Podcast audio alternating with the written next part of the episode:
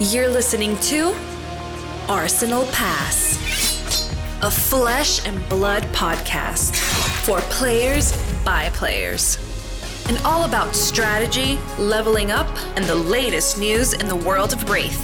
Welcome to Arsenal Pass. All right, everybody. Well, this is episode 65 of Arsenal Pass. Hayden is newly engaged, apparently. Found out on the old book. Today we're going to be talking about choosing a hero in Flesh and Blood, and then parentheses, classic constructed. So we're not talking about Blitz heroes, just CC today. First, though, Hayden, let's talk about your week in Flesh and Blood. I had a Road to Nationals this weekend, which actually I had two Road to Nationals this past week, so a bit of Flesh and Blood, which is nice. New set, Uprising, enjoying a lot, so had a draft. I talked about it actually on the pod last week. I had a Road to Nationals draft coming up. Played that. That was some awesome fun. So two pods of draft into a top 8 draft. And I got taken down in the quarterfinals by the one and only Tall Timmy. The Tall Timmy took me down. He actually has, up until a draft we did on Monday night, he had a 3-0 limited record against me. So got taken down by the Tall Timmy. To be frank, I would have been surprised if you had won. Paul's a good player. He's very underrated. So had that. And then I also had a classic constructed Road to Nationals on the Sunday as well. And managed to take it out with Viserai. So I had a lot of fun playing a Viserai deck, which we're going to do a deck tech on this week. So look out for that. Kind of just skimped over that one, but you said Paul. And that's actually news to me. I legitimately, I guess I just figured his name was Timmy. Wow, what a shock. So yeah, for me, I played some drafts this week. Some private drafts, so with locals. So we got to do like 3 of them. We would draft, and then we play one game. And my takeaway from that was I need to draft less and play more because my agency over the agency over the draft format and the impact of me playing more and more seems to have like a massive diminishing return where it seems like on like the gameplay and the micro side, there's a lot of room to improve. And yeah, I think both Sasha and I came to that conclusion last time we were sort of reviewing draft VODs, which I thought was really interesting. Never had a format like that quite yet. And so now we're just going to move forward. We're going to just bring our draft decks to testing and just kind of play more. Certainly we'll circle back to drafting and trying to figure out if we're forcing or what we're picking early, and also just tier list pick of cards. That's like super important, which we haven't gotten around to yet. Excited for that. It's quite a the format, the little like bits and pieces that happen and the kind of edges and stuff. It's very nuanced. Like I do think this format is going to go down as kind of one of the best formats for bringing players into the game. Like in terms of, we've got players showing up on a Wednesday at Armory and, hey, we're doing a draft tonight, but don't worry, like this format is great for that. I think it will honestly go down as that, which is cool. But then from like looking to a competitive side, like there's a lot of nuances and stuff. So also really cool. So yeah. I found it particularly interesting with in regards to draft archetypes. I found it to be a bit more shallow than other formats. They don't exist. Yeah. Okay. Yeah, I felt like you were building it up to have like the comma, but and then we were gonna hit that part. We'll talk about that later. Anyway, Hayden, why don't we just head into the news here? Yeah, pretty light week on the news front. Bulletins are slow on. Battleheart in Portland has been announced and is happening on August 12th. So if you are in the I guess it's the Pacific Northwest, right? If you're in that area, make sure you get up to Portland. I think it's being done by Fabled Hobby, I think is their name. And 12th of August to the 14th, obviously Battlehardened event there. Should be a good time. So if you are, go and check it out. I believe you can head to fabtcg.com and register through their link there. And then that's kind of it for announcements and news. But Brendan, I think it's time for a fitness challenge update. If people aren't aware, Brendan, maybe just tell us just a little bit about the Fab Fitness Challenge. And it's day 6 for me. I know it's day 5 for you. It's really taken on a life of its own and just been an amazing, I was talking to Flake, I did the InstaSpeed podcast earlier, and I was talking to Flake about this, but it's been an amazing experience already. And I just want, from your perspective, maybe to give us a bit of an update and talk about what's happening in the Fab Fitness Challenge, any dates or anything that we should know about. Yeah, so day 5 should be coming out of the honeymoon phase of anybody's plans and goals, starting to hit reality with it being not fun. So if you're pushing through now, it's the most important part. In my opinion, you got to get over that 15-day hump. We just closed it out real strong.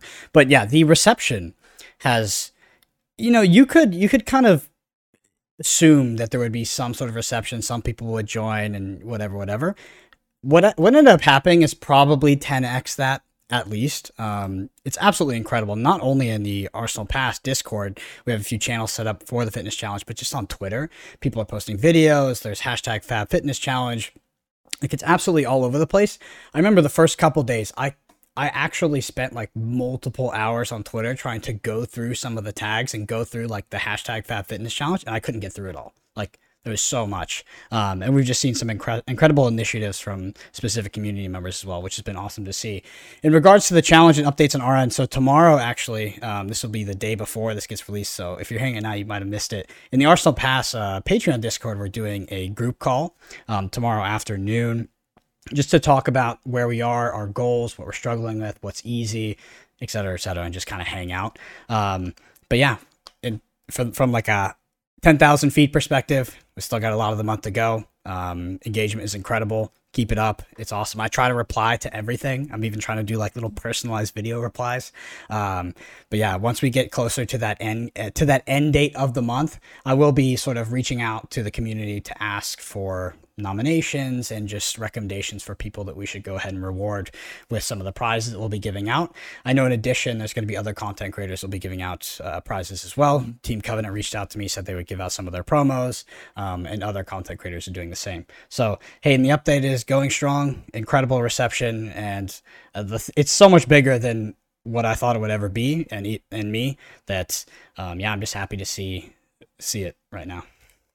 It's so cool. Like, you know, I want to give a big shout out to you, Brendan, because you are the one who's been the driving force behind this. People have asked me questions. Like, to be honest, I have done very little. It's Brendan who's been driving all this. He's set up everything. He's being the engager. He's chatting with, like you say, other content creators to push it out there. And I mean, the response is, like you say, it's wild. I think we have nearly 200 people in our Discord who have signed up to participate, or, you know, are in the channels to participate. And I think between Twitter, between everyone else's Discords, I know the Attack Action has one, you know, Flake has one on his. There's just, you know, so many people involved, which is just amazing to see. And I think it's so cool that as a community we can step outside of Flesh and Blood. And, you know, I think it is such a strong community, and this really shows it how supportive people are of one another in this community, and that we can go beyond that and think about our wellness, our health, you know, a month to come together and challenge and push each other to maybe achieve some things that we want to do, no matter what those are. From, you know, for me personally, it's a really small change with like my sleep schedule and a bit of calorie counting this month, to some really big challenges that people are putting in front of themselves, which is so cool to see. And I can't wait to see not only what happens this month, but just, you know, I think we're going to see some life-changing impacts out of this for some people, and that's amazing. So shout out to you, Brendan. Good stuff. Love to see it. Yeah, if we could even contribute 1% to somebody making a positive change in their life for the long run, I think that everything is worth it. So it's incredible to see the effort that people are putting out, and I'm super excited to keep continuing this month. Anyway, Hayden, speaking of calorie counting, this might not fit in your macros. We got an old shrimpy on the Barbie. What is it for the Command and Cookout section today? Well, we have a great Command and Cookout, because you reached out to the community this week, our Discord community, and said, what should we podcast about this week? And this what we are podcasting about today came directly from one of our patrons, which I'm sure you've got the name of, Brendan, and I'm ready to shout out before we get to the main topic. But before we get to the Command and Cookout, I do just want to give a quick, while we're shouting out our Patreon community, massive shout out to all of our patrons. All that you allow us to do and enable us to do. I mean, things like, you know, the fitness challenge, for instance. I mean, how we're able to drive that in our community. You know, all the extra content that we're able to do, from deck text to our monthly pod, which we just 3 days ago on Saturday. So when we record 3-4 days ago, we just did drop our current monthly pod for the past month, which we talked about something that I think is quite cool, kind of this idea that I've had and I talked to Brendan about, which is reactive sort of, now I've forgotten already. It's about proactiveness and playing Flesh and Blood, and how you can play your games a bit more proactively, I think, and approach Flesh and Blood from a proactive standpoint. So yeah, just thank you to all of the patrons, and you know, you're all amazing. Command and Cookout, Brendan, as you say, on the grill, or as the Barbie, as we call it over here. Got a question from the Tekla Foundry. If you, this came from Discord as well. Check out the Tekla Foundry, is on YouTube, does some really cool content around Rhinar and Dash that I've seen as well. Their question is, how can the community have a more constructive criticism of gameplay and product design? When should we recognize that it's not only beneficial for us as players, but also LSS? I've noticed whenever people criticize Fab, it's met with hostility and constant comparisons to other games that are worse, usually Magic the Gathering is the example. And I don't think that's a healthy attitude towards the game. On the flip side, usually the selling point of Flesh and Blood, from what they've seen online and in conversations, is to be overly negative about the other games on the market. So how can we learn to appreciate all TCGs out there and how their design helps us to get better at the game? Now, I thought this was a great question from the Tickler Foundry. It's not, you know, it's not a level up related question. It's not based on Flesh and Blood gameplay or metagame or anything specifically. But I do think this is a really great question because I personally, Brendan, for me, I think the discourse around the game has become a lot more constructive as we've gone through. I think people are, to be honest, I think there was when the game first started and we were early on, we had a lot of, we had some loud voices in there. I don't want to say a lot. We had some loud voices in there who were really vocal about certain things. And I think as the game has grown and expanded, the community is kind of, I don't know, like self-moderating, but people are able to talk constructively and say, this is what's good about the game, this is what's not. And that's a good thing to have. There are points about Flesh and Blood that are not good. There are things that do not work. There are things that have caused issues. But at the end of the day, from my perspective, I think they're massively outweighed by the positives and what Alexis is doing now. I think going forward, I think this is really important discourse to have continued. So I want to, what I want to say from this question is, I think we should encourage this kind of discourse. But, if people are being jerks about it, just let them know, hey, not really necessary. Don't need to talk about it that way. Let's be constructive. We don't need to be purely negative all the time. Let's talk about, I love, for instance, when Tarek talks about the game, right? I think he's critical of the game, but he does it in a very fair way. He also loves the game, and he looks at it from, I think, a very, he takes a lens of being very constructive with his criticism as well, which I think is great. So, and I think you do the same, Brendan, when you talk about some of the pitfalls you've had about, let's talk about registration for events in North America. I think you've been very constructive, always offered ways to maybe fix those problems, come with some solutions, and I think that's really important. So for me, to answer the Tickler Foundry's question, I think the discourse has become a lot better, and I think people are understanding how to, talk more and allow people who have voices and have important things to say that are criticisms or are positives at the game, and, boosting those people up. And some of the louder voices that we maybe had at the start that were, maybe tore down other games, oh, it's not Magic, whatever, it's not Yu-Gi-Oh, it's not this, or comparing, contrasting. It's a very different game, and I think all TCG players have different histories. All Flesh and Blood players have different histories. Brendan, you had, little to no history apart from Magic. Other players come from 5 or 6 different ones. I came from Magic. Everyone has different backgrounds, and I think it's important that we kind of recognize that as well. Yeah, it's pretty incredible how we didn't degenerate from the initial sort of loud voices and aggressive criticism we had in the early days, even in the mid-early days, a couple sets in. But now, it was weird. When I was hearing this question, I had to I was actually thinking, I was like, have I even seen this stuff recently? And the answer is actually no, surprisingly. Does it exist? Probably. But for some reason, it's not rising to the top where that kind of criticism, extreme criticism, being very far onto one side and really holding your opinion in terms from a content creator angle can really work. Usually it does tend to rise to the top in terms of views, but we just don't see a lot of that. And I think that helps sort of the overall sentiment for the game, and the general thoughts about design and current OP tends to be more positive because most people are talking positively about it. And I think fundamentally a lot of us just have a lot of faith in the studio. A lot of us got into the game for that reason, and we ultimately think they'll steer us in the right direction. So sometimes things will be a bit suboptimal, but I find the Flesh and Blood community to be very understanding, and I do think that it is important. In regards to other games and tearing down other games for the sake of fab, I feel like we've sort of outgrown that, right? In the beginning, it was kind of popular because, it's Magic is, you'd say Magic is high variance and they don't have an OP, and it's all this stuff is just bad about Magic, so therefore you should play Fab. I think it's more all these things are great about Fab, so therefore you should come play Fab. I think that many games can exist at once, and that sort of harmonious existence just is better for all of them, right? We don't, there's definitely enough people who aren't TCG players who can become TCG players. You don't need to start, putting down other communities. So I actually think that this stuff has trended in the right direction in Flesh and Blood. And I think it will continue for a while. Yeah, I think so too. Look, and I don't want to dismiss the Tickler Foundry's question. I think there is definitely some of that still out there. And my answer to the original question, which is how can the community have a more constructive criticism of gameplay and product decisions, I think it's to be led by the community, to be honest, is to engage in those conversations and have them in respectful manners. And yourself, Tickler Foundry, as someone who creates content, I think that's, you can help do that as well. So, but I do think that the community has driven this, right? People who you know, want to speak badly about the game, more than entitled to, but I think sometimes what we have is like, you know, like you say, I think it's just become less and less in terms of this like overly negative perspective, because everyone loves the game who's kind of engaged in this conversation, and as much as they might have critiques and positives, they're done in a, I think, quite a respectful manner, which is great to see. So yeah, I hope we continue to always have critiques and criticism and constructive feedback, because that's super important to the flow of the game. And I think, and I mean, I know because they've told me, Legend Story Studios listen to what the community is saying. So it is a really important part of that feedback loop. Yeah, absolutely. Cool. Well, thank you for the question, The Tickler Foundry. If you want to get your questions in to the Commander Cookout section, you can do it in whatever way you want.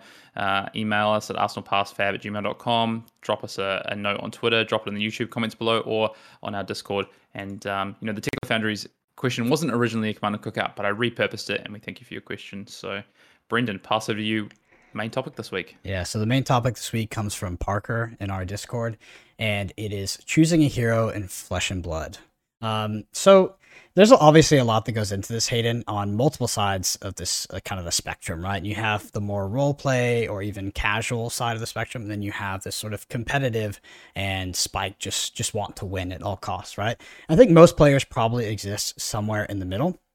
That being said, I think the goal of us talking about each hero as we go down this list is more to give you an idea of generally how they play and what sort of buckets and archetypes they kind of fit into. So if you are coming from another game, maybe like Magic the Gathering, we can split things into, you know, three macro groups, right? Like control, mid-range, and aggro. And obviously there's a lot of subgroups that come off of that, but just helping you understand from like 10,000 feet, it's like, if I'm going to play Azalea, what am I in for, right? Am I going to be playing a control deck? Probably not at this case. Anyway, Hayden, I have a couple questions to start this off with you first, and it's, do you think it's better, and we've answered this question actually quite a few times over the year and whatever time we've been doing this podcast, but do you think it's better to choose one hero and stick to it, or should you play as many heroes as possible? Let's talk about this from two angles, right? From the competitive point of view, and then from just like a pure casual game enjoyment point of view. All right, I'm going to answer your question, but then I'm going to flip the script on you quickly, and I want to ask you a question on the back of this, which I think is super important to this episode, because I think as well in this episode, you know, you could take this from this is a great way to look at what hero might fit you, right? But it's also great if you play other heroes to consider, you know, what is the be-all and end-all, or where could you go in other classes and heroes in this game? But anyway, I'll get to that.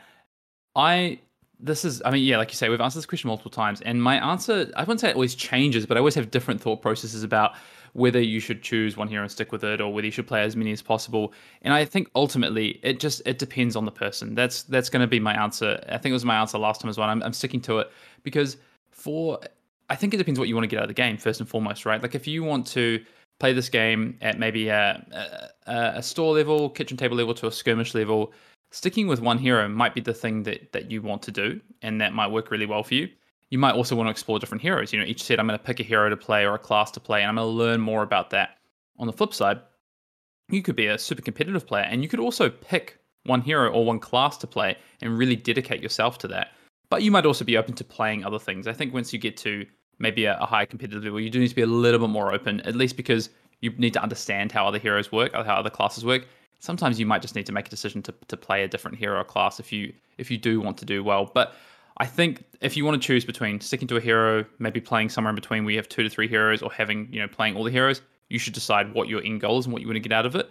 But I think for the majority of people, I think it's having a main hero, but then having, you know, a handful of heroes that you can play outside of that. And maybe it even is a case of like one per set or something. Mm-hmm. Can I flip a question to you though, Brendan? Actually, first of all, what do you think about this? And then I'll question you. All right, I got to preface this with I asked the questions here, Hayden, not you. No. So yeah, what do I think? It's pretty much on the same line. I'm going to approach it from the two angles, right? So from casual perspective, I do think that it's quite rewarding to play a lot of heroes, because you just play Flesh and Blood in vastly different ways. That's a good thing about this game, is like a Mechanologist plays, you know, if you're using items and things like that, will play fundamentally different from like a Runeblade deck or something like that. Wizard is just in a whole other universe in terms of like how it actually plays the game and tries to interact. Prism is very different. I think it can be fun to get that different perspective of the game and just play it in different ways. From a one-hero perspective, obviously it's very economical, you'll be very comfortable, and you'll probably get pretty good at your hero, even if you're playing at a store level or a kitchen level. If you're just playing one hero and you stay up to date and you're actually trying to improve, you're probably going to get pretty good. From a competitive perspective, if we were to go back like 2-3 sets, yes, I would tell you, you should probably be playing every single hero. Nowadays, there's so many heroes that I feel like you should know how to play every hero. You should understand how they work, but you should specialize in some. And not necessarily a hero, but maybe a class, maybe an archetype, something like that. I find that most testing groups approach it from that perspective for competitive play because the game has just, I don't know, every time they added a new hero, it's almost like it's not a linear kind of addition to the game's complexity. I wouldn't say it's quite exponential, but it's somewhere in between. It adds a lot, right? There's so much depth to each hero. So I think that specializing, but still making sure that you're well-rounded as a player in terms of your understanding of the game, I think that's the best way to approach it competitively.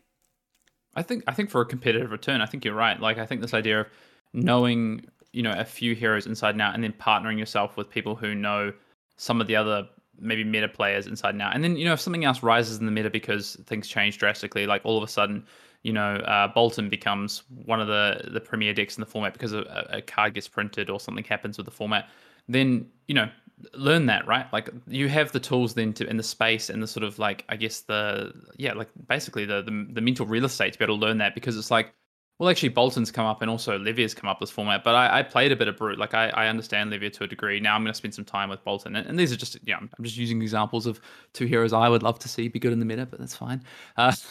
And what could happen. But yeah, I think it's very interesting. And I know you want to talk a bit about, I guess, like the benefits and stuff of that. So I might let you do that before I question you about what I wanted to ask about. So we kind of touched on it, but I just want to shine a light on some competitive players that actually that kind of mostly play one hero and actually do it to success in metas where that hero might not be the best.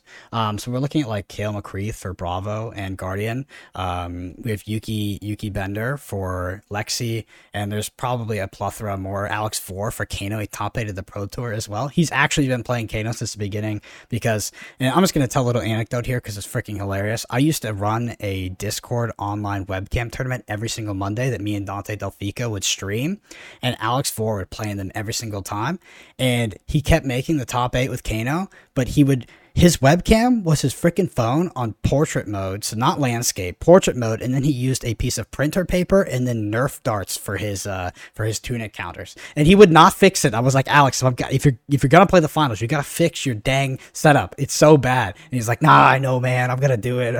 And he was crushing even back then, but he was playing Kano, and I think that's like his main hero, and he takes it to a Pro Tour top 8, wins the team calling, also playing Kano. There's examples of people, you know, really specializing in one hero and seeing a lot of success with it, regardless of what everybody else in the game thinks, or regardless of what direction the meta's going. Yeah, I will shout out though with Alex. One thing is that I know in the lead up to that Pro Tour, he was testing Chain a lot. Like, he was prepared to play a different hero and learn it inside and out and be ready for that Pro Tour on, you know, I guess a perceived meta deck, right? So I think there's a balancing act, right? And I know Kale has played some. Kale might be the ultimate sort of interpretation of that. And I think Yuki, she was the same. She was looking at playing Chain and other things, and then, you know, defaulted to, I guess, like a comfort pick, something that felt really natural. And that is the advantage of being, I guess, a specialist, or at least having a main hero, is like, well, you know, the meta feels kind of like even. I think there's a deck, you know, that I could swap to and play, but actually my main hero has like a reasonable time in this format, and I can build it in a way to attack that, and I feel super comfortable playing it. And that is one of the great things about this game, is that you can do that, is that in almost any meta game, your main hero that you may or may not have can probably be somewhat viable. Now, you know, I know for me, this is Rhinar, and sometimes this feels like difficult, but generally I'm like, yeah, I could play it. But for, you know, me personally, I like playing a spread. I like playing to different interactions and options. So I think it depends on ultimately who you are as a person, what you want to get out of it, and how comfortable you feel. Mm-hmm. So Brendan, I want to ask you a quick question before we start diving into these things, because you've given us some beautiful notes for today. I have a question for you. What is choosing a hero in Flesh and Blood? Like very fundamental and basic, but like, what, you know, we've talked about, I guess, the perks of being a specialist versus maybe broad church, but what does it actually mean to choose a hero in Flesh and Blood? Like, are you choosing a play style? Are you choosing a identity? Are you choosing a specific set of cards? Like, what are you choosing when it comes to choosing a hero in Flesh and Blood? So the answer is probably all of those things, but to drill down into it, I think you're choosing an arsenal of play styles, right? A sort of toolbox, but ultimately you're picking a way you're going to spend your time while you play Flesh and Blood. So you need to find a play experience that you find rewarding. We can boil that down to just winning, and that's fine, right? But for some people, if the best deck is maybe Oldhim Fatigue and it's just blocking out, maybe that's just not fun to them, right? So they might have more fun playing Kano, comboing people, and not interact with their opponents. Some people might like the most interaction possible, so they want to be playing these sort of mid-rangey decks or even play aggro mirrors or something like that. But at the end of the day, it's, if you're going to dedicate your free time to Flesh and Blood, it's what experience are you looking for? Mm-hmm. Love it. I think it's a very good way to start. And my last question, Brendan, before, because we've got some amazing things to dive into from a class perspective and a hero perspective. If I'm an avid Flesh and Blood player and a competitive player, and I'm an Arsenal Pass weekly listener, you know, what might I get out of what we're about to talk about in this pod versus maybe I'm a newer player? Maybe just give me the kind of two perspectives. Because I feel like you've built out a pod here that we're going to talk about where you've got stuff for everyone, but maybe just explain that a little bit. So from a newer play perspective, it really is exactly what I said. It's how do you want to spend your time when you play this game? A lot of newer players don't have time to sort of figure out how all the different heroes work, how they play, and maybe just a little tidbit about their history, because we can't avoid that on Arsenal Pass. So this is more of a pod around how do you want to find your identity, right? And how do you want to win the game? For more seasoned players, we're going to be breaking these down into their nuance, right? Really diving into sort of the available archetypes for these heroes. So for things like Boltyn, a lot of us know Boltyn Sabres because we sat on the other side of a Lumina combo, but there's actually other Boltyn decks available, right?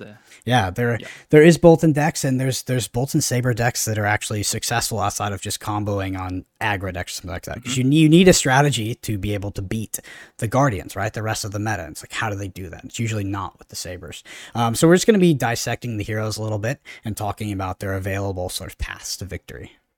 Yeah, you can get some ideas and some spice from us, that's for sure. So nope, I just wanted to preface the episode with that, because I think from the title people might be like, well, is this the pod for me? You know, I'm an experienced player, but I think we've got some stuff in here that's going to be exciting for everyone. So take it away, my fellow podcast host. Yeah, so I talked about this really quickly, but Hayden, I would define a lot of TCGs by these three pillars of play, right? Control, mid-range, and aggro. I just want to quickly ask you, do you believe that these three sort of styles exist in Flesh and Blood? Oh, my favorite question. Yes and no is my answer. Because I think to an extent they do, but not in the way that we might think about it coming from a different game. So if you came from, let's just say you came from Magic, so that's my background. The idea of a mid-range deck is very different in Magic. I think it's about its value orientation. It's about selecting cards either on a defensive or offensive standpoint that get you value, card advantage usually. And that card advantage is not the same in Flesh and Blood. So I think a mid-range deck looks very different. Like, I would describe a mid-range deck in Flesh and Blood more as a deck that can like flex and do a defensive and an offensive job.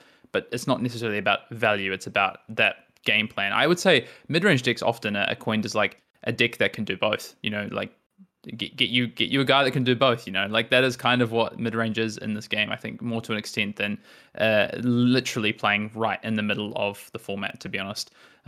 They might also be a deck that can kind of disrupt. So I often think of like Lexi builds or Rhinar builds as mid-range decks. That's kind of the biggest difference I see. And then I think the control and aggro axes of it are a lot more traditional to other decks where aggro is like kill your opponent as fast as possible with like the most efficient threats, right? Versus control is like own the game, play, you know, reasonably defensive, find avenues, and then eke out advantage over a long, long, long game or to a win condition at the end. Yeah. And I agree with you for the most part. I think that with control, there is like it's hard to call it a sub-strategy of fatigue because I feel like it doesn't really fall into control. It's more attrition, and it is kind of unique to Flesh and Blood because of the way our resource system works and how we expend cards to deal damage, and they aren't persistent. But yeah, outside of that, I think it does exist, but it's in Flesh and Blood's own way. So hey, now I want to talk about some sub pillars of play. So these are things like Cheerios decks. So that was famously sort of in the Briar deck back in Tales of Aria. We've got combo decks, things like Saber Boltyn combo or Kano combo that showed up at the Pro Tour. Fatigue and Attrition. This could be your Oldhim deck, but honestly, this can slot into most heroes that have a lot of armor, can block three, and maybe have some disruptive effects. Next is Tempo. Tempo exists in things like Lexi, like Ice Lexi, but not even fully ice, right? You can have just be splashing a bit of ice for the channel like Frigid, and things like Prism. Like Prism is developing persistent board states, but these auras are a form of tempo, right? Because your opponent has to expend action points to kill them, which is a finite resource unless they've teched for it, and then they can get more, but still there's only so much in their deck. And then last here I put was Invest Now, Win Later. So this is kind of like mid-range Dash, setting up items, kind of, and this is a stretch, but you could call this Chain, right? So you're building up your Soul Shackles, maybe you make some subpar plays to put some reds at the bottom of your deck to banish later, really just building up to sort of a critical maximum of power where you're going to outvalue your opponent in the late game. Well, I think Boltyn could actually, certain builds of Boltyn can actually go in that last tier you have there as well. You know, you use you're building up your soul over the course of a game to then power out 3, 4, 5 like really big turns towards the end of the game.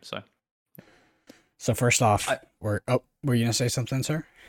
Oh, are we still talking about the sub pillars? Because I do have some comments on the sub pillars, if that's all right, just quickly. And I think the one I wanted to just quickly comment on is Tempo, because Tempo is both like it's this like elusive kind of concept in Flesh and Blood, and it is something that's grander than just, I think, like a sub pillar. But I also think it's a great call out, because those two like specific decks you talked about right there, the Lexi and the kind of Prism aspect, they probably I think every deck to a certain extent relies on some form of tempo, except for maybe control decks. But even then, whereas these decks, it's like they're kind of built around it, right? Like they're trying to find play patterns within the game where you're trying to find these ways to basically create tempo and hold tempo with the cards you play, with the play patterns where you look like, you know, Prism back-to-back turns of auras to try and like create this almost momentum. And I think that is maybe even more so than tempo, I'd call those decks like momentum decks, but I just wanted to kind of comment on that.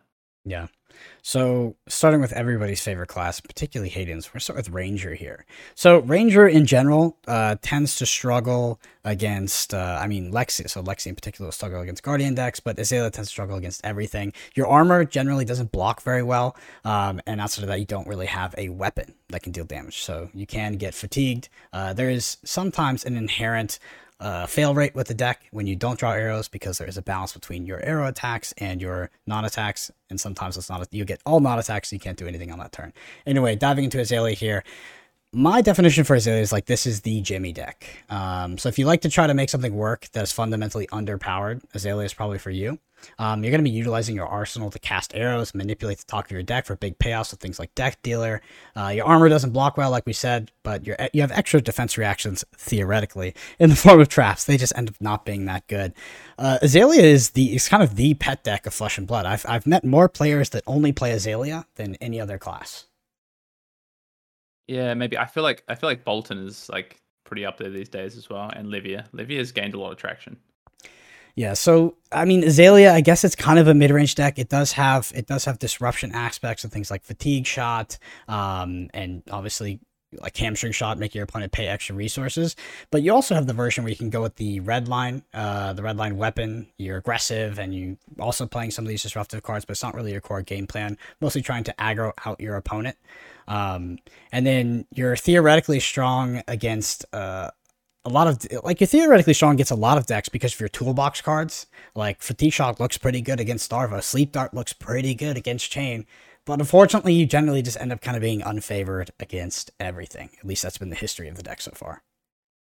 Yeah, I mean, if you want to talk about Ranger as a class, and I guess choosing a hero in Flesh and Blood, Azalea in particular is definitely, I think it's not even a debate, is the weaker of the two Rangers, just because there's redundancy in the way that the heroes work. Lexi has like pure upgrades on that has access to Voltaire, which is a very strong weapon. So I think there is kind of that aspect. I think there's more to talk about when it comes to Lexi, but I guess what I'll say with Azalea is, if you want to choose Azalea in Flesh and Blood, I think what you're looking to do something that other people aren't doing in events you're going to, at your armories, etc.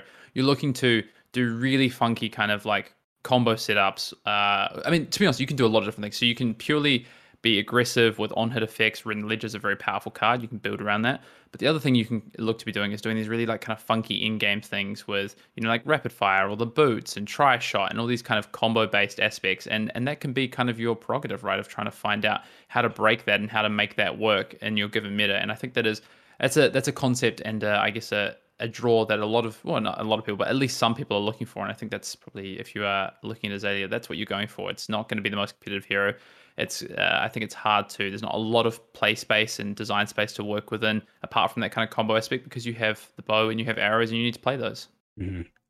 So next up is the modern day ranger, which is Lexi. So Lexi is particularly interesting because I feel like Lexi has three definitive archetypes that are all competitive, right? I think there is a premier aggressive deck, a premier control deck, and a premier tempo deck, kind of, right? So you're just splashing a bit of this ice.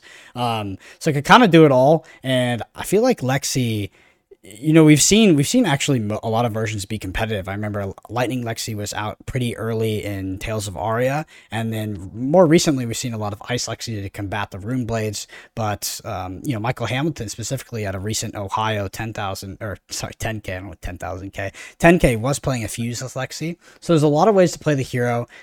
You know, utilizing that double arsenal slot, very powerful weapons. Hayden, what's sort of your view of Lexi? Yeah, I see it. I don't really see a control build of Lexi personally. I see the kind of really heavy ice build as literally this kind of momentum deck. And I would call it like a, if you're familiar with Magic, like a hate bears deck. Like it is a deck that preys on decks for skimping on resources, for trying to play 5-card hands. That is what I see as this kind of more controlling Lexi. And I would call it like a hate deck effectively. I wouldn't actually call it a control deck personally.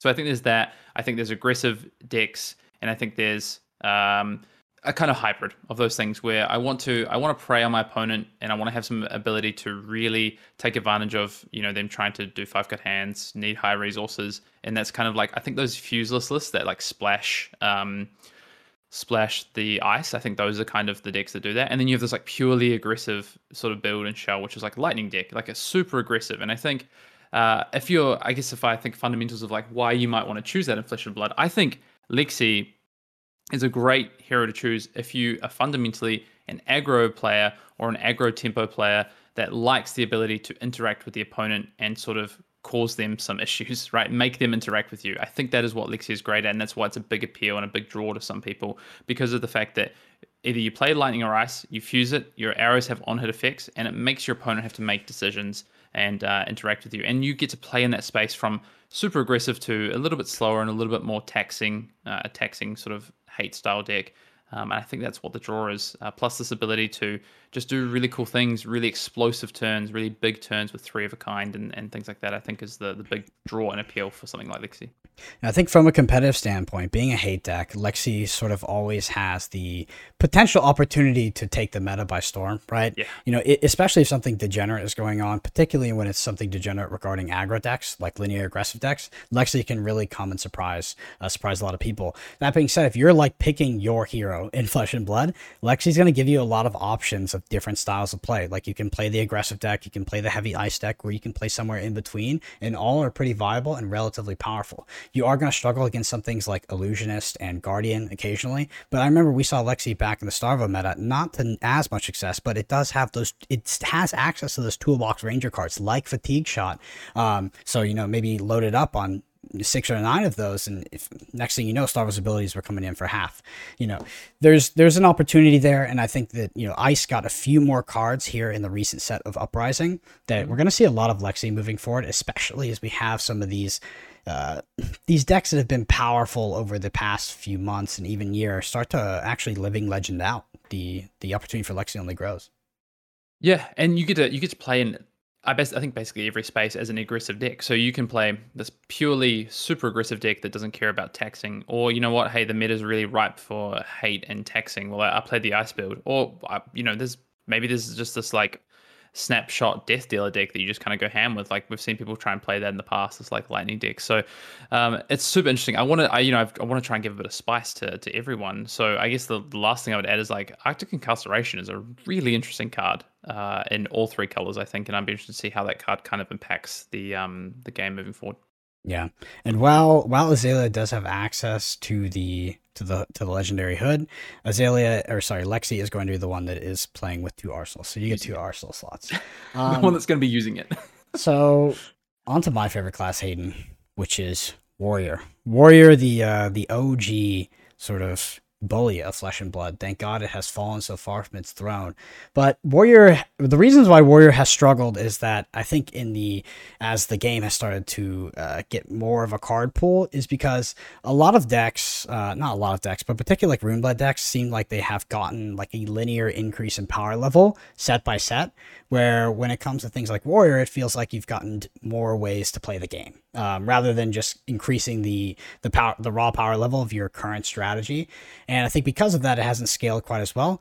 On top of that, you generally have trouble into Prism if you're playing Dorinthea. So we can go ahead and start with Dorinthea here. This was one of the best decks in Welcome to Wraith, so Alpha, and persisted all the way up until Crucible of War, saw a lot of play.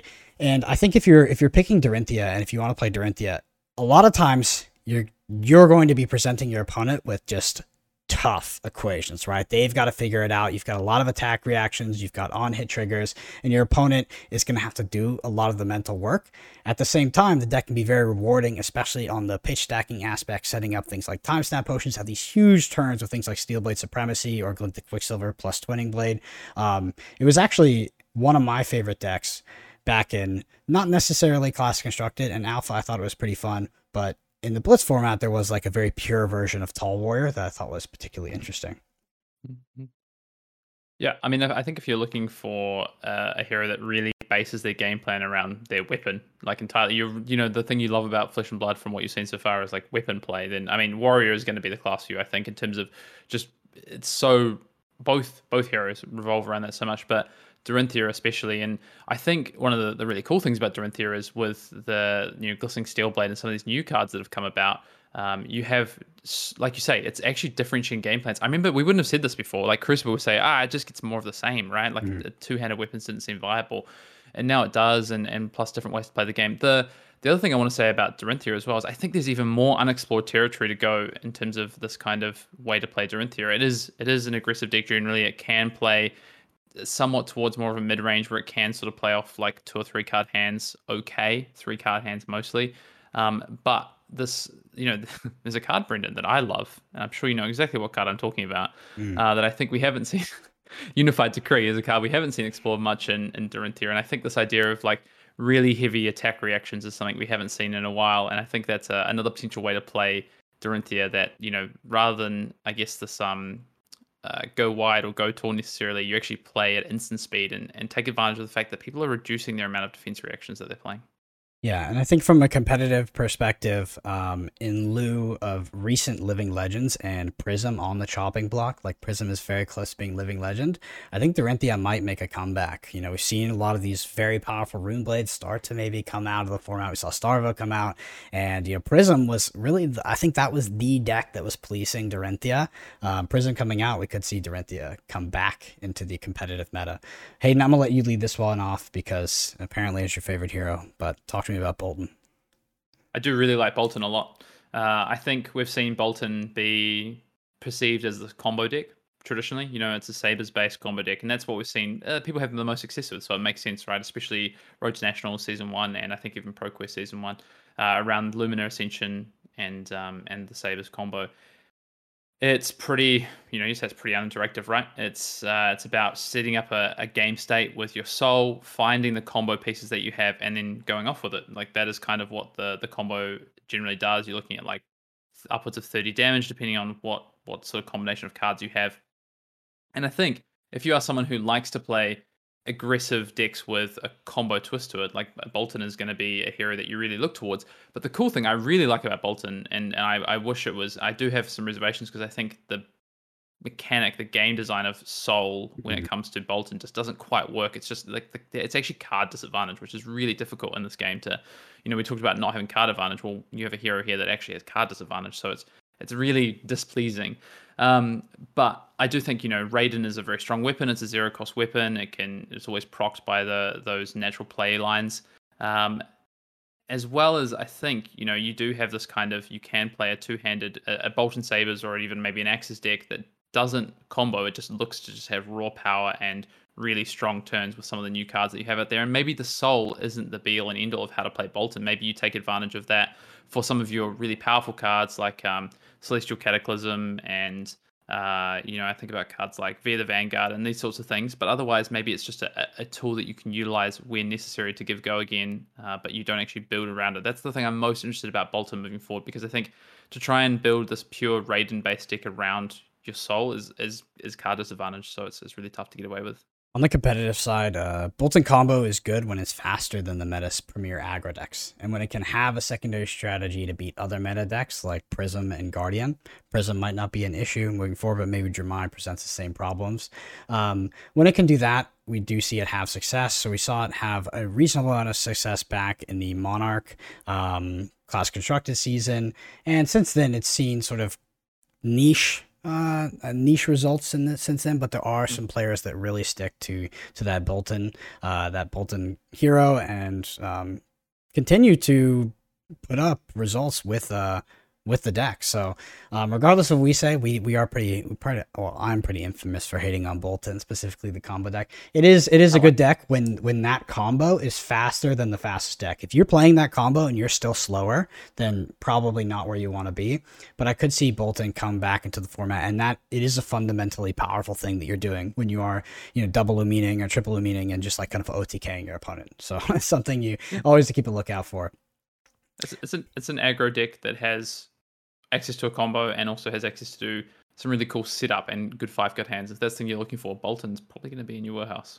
Yeah. So now we're going to move on to the Guardians. So Guardians have traditionally been seen as like the control decks of Flesh and Blood. Back in Alpha, there was obviously the Bravo deck, which was sort of an amalgamation back then because everybody just had mid-range decks. But then, you know, we have Oldhim gets printed with this incredible hero ability and this ridiculous armor suite to back it up. But generally seen as the fatigue and the control decks of choice. That being said, I mean, Guardian is based around big attacks, right? So big attacks, disruption, you're forcing your opponent to interact with you. You're taking away their ability to go again. You're ripping cards from hand, etc., etc. Guardian decks tend to be the decks that see Pummel played the most as well. Just a little kind of anecdote there. So first heading in is Bravo. So Hayden, I know you like this deck a lot back in the day, and it's seen consistent success. It hasn't been the best deck I think in quite a while, but I think we always see OG Bravo putting up results. Maybe not top 8s, but top 32s, top 16s, and metas where you think it would not even have the sort of like base success in. We've seen it put up results, so I think it's just super super powerful. The big attacks with on-end effects. So this is you have that, you know, your specialization with Crippling Crush. You're able to search up cards as well, tutor them up, and then yeah, your opponent. If your opponent's playing an aggressive deck, so I think we saw this played a lot into Chain back in the day. They have to do like they can't just not block, right? So you don't necessarily have to be faster than the fastest aggro deck, right? If you're hitting them with crippling crushes, you're spinal crushing them, etc., etc., their decks can basically not function when they get hit by those hit triggers. Yeah, I think if you're looking for a deck for speed, Guardian isn't the deck for you. Although it can be quick, it can put out damage. It's not the be all and end all of what Guardian's trying to do. Like you say, instead it's about trading, I guess, on-hit effects for damage and finding points in the game to push that. And Bravo is really cool because of the dominate ability, right? Like you can always kind of craft this game state where you can potentially push through damage to have an on-hit effect hit. But it's about heavy hitters. It's about big attacks. It's about having a really strong, I guess, defensive suite as well. You know, obviously a lot of good defense reactions, the equipment, and then a weapon or a range of weapons that you can kind of rely on depending on the hero you're looking at to basically leverage that. And I think if you are looking for a deck that can be more control-orientated in general, but also have this ability to play out like really big attacks and heavy hitters, you know, if I think about like big green decks and Magic the Gathering and stuff like that, like this is the kind of deck that like I think people should be generally looking towards. And one of the cool things I think about, you know, again, just trying to add some spice in about things that I've thought about with Guardian in the past and Bravo in particular, I think one of the things that's really underexplored with Guardian is the auras. Like they just haven't been looked at. You know, we know how powerful auras and I guess transient abilities on the field are, and there's a lot of them available to you in Guardian, and a lot of things that can do, you know, powerful things. Titan, I always Towering Titan is, can you set that up for just this huge turn that pushes an on-hit effect that has dominate the opponent? Literally like, well, okay, I have to block with one card, but then I have no turn next turn for whatever reason. You know, like you push damage and you get the on-hit effect, or, you know, you're drawing cards with a Boltyn and stuff like this. So there's a lot of design space and exploration that can be used in the Guardian space as well as it just kind of defaulting to this more defensive oriented deck that can kind of push through damage. Yeah, so Bravo, and this of course is by default Oldhim as well, has struggled with the ability to go wide and not having a lot of class cards that enable them to do that. But with recent additions like Zealous Belting and Rousey Agents, they have definitely helped this. You obviously have time skippers as well. As a result of this, your sort of boogeyman, if you're playing Guardian, is generally Illusionist, and particularly Prism. Guardian has really struggled into that matchup basically since its inception, with Prism, you know, maybe going towards Living Legend here, I think after the Pro Tour, then maybe, I think I wouldn't be surprised if we see a lot more Bravo come out, because it's Prism is the main thing that punishes people trying to bring that deck right now. So yeah, heading on to Oldhim here. Oldhim is an incredible hero in Flesh and Blood, like genuinely an incredible hero. Just read that hero ability, let it sink in, and then read it again, because that is ridiculous. It's like a Drone of Brutality on your hero. A lot of people listening to this are like, what is Drone of Brutality? Well, it was this card back in Alpha that used to be busted that recycled itself in the deck and blocked for 2. But yeah, Oldhim is generally a defensive deck, but overall can grind out a lot of value via that hero ability. So it can Ice React to put cards on the opponent's card on top of their deck, or it can Earth React to prevent 2. It is the premier fatigue deck. So when we talk about fatigue, most of the time it's being done with Oldhim. And as is true with Guardian, so with Bravo, but particularly true in Oldhim, extremely good equipment, like unrivaled good equipment. We have Crown of Seeds, we have Eisenloft, we have the Fridge. Like the armor on this hero is incredible. Yeah, Oldhim is like, in my eyes, is like the premier. Like if you are wanting to come into this game, you want to be a control player, there is no other choice for you than Oldhim. I think in terms of if you want a purist kind of deck where you have to make decisions about how you're trying to eke out advantage across the game with cards like Crown of Seeds, with the hero ability where, do I want to Earth React? Do I want to Ice React? Do I not want to react? Like there's these really cool kind of defensive decisions that come into play with Oldhim. So while I think Bravo can really focus more on these kind of like patches of the game where you're trying to set up really important on-hit effects and push through with Dominate, on the flip side, Oldhim has these heavy hitters, but often they're more about, their end game, or it's the fact that it's like a byproduct to play an aggressive plan into maybe your bad matchups, but a lot of the time they're just defending. So, you know, I think Oldhim in its purest form is a control deck, but you can play it differently. Like you say, Rousey Ancients, I was going to say Ravenous Rabble, not Pummels. Ravenous Rabble, the one. Yeah, so we have that. You're talking about Zealous Belting, but you know you've got Pummels in that deck as well. Yeah. So competitively, I think that Oldhim is just a fundamentally very powerful deck. But on top of that, I think it's one of the great mediators in Flesh and Blood, and plays a large factor in shaping the competitive meta each season. It's always there, and it's usually being played, so you have to develop game plans to sort of prepare for that. Cannot be ignored. It does suffer from the same downsides as Bravo, where you're Illusionist matchup, and it is actually worse than Bravo. It's pretty bad, especially if you're playing a more control or defensive deck. There's almost no hope against that Prism Aura build. But yeah, Prism's heading out, so might be Guardian time. What's cool was I'm like scrolling down our notes just before you run into Runeblade here. Every class has 2 heroes in class constructed right now apart from Mechanologist. That's really cool. Sorry, I just want to point that out. Actually, yeah, I didn't what would you say that? I never clicked. Yeah, I didn't know that. I didn't consciously know that, actually. So onto Runeblade, which has actually had a lot of heroes, usually, but not anymore because we had Chain, Living Legend out. Runeblade, the upside of Runeblade is that, yeah, I mean, you've just been blessed by LSS if you play Runeblade. It's a lot of value, has had some very, very, very powerful text on those heroes, and has benefited from getting upgrades from pretty much every set that it was able to. So a good thing. The downside of Runeblade is sometimes it can be subject, it can struggle against fatigue, right? So this actually happened. A lot of people know this, but back in Arcane Rising and Crucible, Viserai would actually fatigue back then, and that might actually happen again now because Bloodsheen Scalata and your Sonata combo, what you would use to beat decks that were trying to fatigue you, has been banned. That being said, there's a lot more powerful cards have been added to the game since Arcane Rising, so probably not as much of an issue, but it is something to consider with these Runeblades. You do have a deck building constraint, and this is my quote-unquote constraint that you get paid off for if you satisfy, which is you want to have a good split between non-attack actions and attack actions. A lot of Runeblade abilities and cards will sort of have that prerequisite on them. So starting off with Briar. So Briar, my phrase for Briar is embodiments and erratas. So Briar has been errated from its original design. It used to generate, infinite amount of embodiments of Earth for every time you would hit during your turn, and then it would generate one lightning for the first when you play two non-attack actions. Since now it only generates one embodiment of Earth no matter how many times you hit that turn. It is much more balanced now, but as a result it is not as strong as it used to be.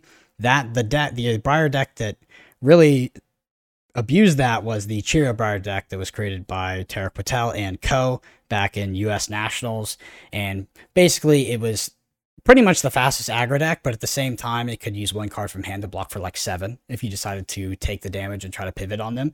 So very powerful back then. Nowadays, we see more of a reliance on Channel Mount Heroic. So you're not able to generate all those embodiments of Earths, and you've had things like Plunder Run and Ball Lightning Ban. So I would say most of Briar nowadays is actually centered around CMH, so Channel Mount Heroic. And my main issue with the class is I feel like it feels a bit high variance for the games where I don't draw Channel Mount Heroic quickly and I don't draw them often, right? The card is so fundamentally powerful and so important to your game plan. And like that's just what Briar's about nowadays is Channel Mount Heroic. I think the deck is better than I did think sort of post-ban, and I looked at, obviously we had a Briar in top 8 at the Pro Tour, and it continues to just really plug away. And it's like this now, it's like this consistent player where it's doing well throughout the seasons. I think I was trying to think about the identity of it the other day. And because if I think about Runeblade overall, I think you're attracted to Runeblade if you really like this idea of like split damage. If you like the idea of attacking on two axes, like that is, it's very unique. Only Runeblade can really do it, right? So it is that wheelhouse of Runeblade. And I also think that's why it's been brought success, right? Like in terms of it is hard to deal with. It is a great sort of design playground to be in terms of deck building and things like that, because, you know, you get this balance of attack actions and non-attack actions, like you say. I think for Briar, in like a big way, the draw of Channel Mount Heroic is obviously huge. Like you say, it is a very powerful card. It's a cornerstone of the deck. But I do think that there's a lot of actual different ways to build Briar outside of that as well. I think maybe you're always going to start with this kind of Earth core now because of the deck, but maybe you go in a different direction. Maybe you go like try and be like Cheerios based, like you say, and you play the Channel Mount Heroic package, but then everything else is like super efficient attacks. Maybe you can go a bit taller again. You can revisit cards like Stir the Wildwood and things like that. So Briar, it does interest me from that perspective. And I think as like sort of these one or two cards from each set that get printed that could have an impact, could actually drastically change the way that you could build Briar. So I'm really excited to see what that looks like. Yeah, I would say Briar generally has a lot of go-again long combat chains and not too many hit triggers. There is a different style playing it where you do go more tall. From a competitive perspective, Briar is just kind of a staple in the format. It's consistent. It has continued to be consistent after bans, shows up in top 8s pretty much everywhere. And I know immediately when Uprising was kind of released, Briar was the go-to aggro deck, I guess. We'll see if that switches over to its Runeblade counterpart. But Briar is just a good pick if you want a powerful hero that's going to play in an aggressive form. So next up, Hayden, is one of my favorite heroes, and I'm sure one of yours as well, because your favorite heroes. Yes, yeah, won you a national championship. This is Viserai. This is the original Runeblade. Awesome class. So Briar, the dual damage, or the mix of arcane damage and physical damage, feels more of just like a maybe afterthought is too much of a powerful word, but it's not core to the identity. Viserai is the complete opposite. Viserai is all about split damage. It's all about, you know, presenting quite a bit of arcane damage while having these very, very well costed attacks, you know, things like Shrill of Skullform. I would say nowadays the deck looks a lot like Modern Skies plus attack plus Rosetta Thorn. Just a great kind of a great value deck, generally an aggro deck. It used to have a combo aspect to it, via Bloodshea Scalata and Sonata. Nowadays that is gone, but basically all that means for you as a Viserai player is that you're less powerful in every matchup. That combo was your tool to sort of cheese your way through fatigue or control. It was it was a very easy matchup for you with that. But it was also good against the other aggro decks because you could basically just do a little mini combo on like turn 2 or 3 and just get like, you know, 9 to 19 damage kind of out of nowhere. So has definitely dropped in power, but I know Hayden, you probably have some more to say that you think it's still up there at tier 1, eh? I just took out a Road to Nationals on Sunday with it. So, I mean, I do think Viserai is still very powerful. The cool, like you say, it is through and through, it is the split damage. It is the rune chant-based deck, right? In terms of its damage is really looking to come from both. And that's why you talked about fatigue previously, right? The reason that you can fatigue these kind of decks is because you don't lose cards to prevent arcane damage, right? Picture blue, You can prevent split damage pretty easily, et cetera, et cetera. I do also think Viserai is like the best Rosetta Thorn deck, to be honest. I think... Yeah. It just utilizes it so well because of the natural play patterns of like Mothrin Skies into attack action that costs 2 into attack the Rosetta Thorn. It also utilizes creepers so friggin' well. Like that's Viserai's Seeds of Agony and Seeds of Agony, Crown of Seeds in my eyes, right? Like it is almost that power level in Viserai, maybe not quite. The other thing as well is I think with the banning of Scalada, yes, it does take away some of the power level. It really opens up the design space of Viserai, which I think is super cool, right? So I personally played like a Belittle-based deck on the weekend. I think with, you know, no Scalada, that kind of opens up that kind of play space. I do think actually, interestingly, Viserai has pretty limited scope of design space. So I think if you are looking to play a hero like Viserai, you are kind of pretty priced into pretty specific gameplay patterns, which is like this idea of, you know, an attack action and non-attack action on a turn and maybe something into like weapon, and you are really trying to like either play like a tempo or a pure aggressive strategy.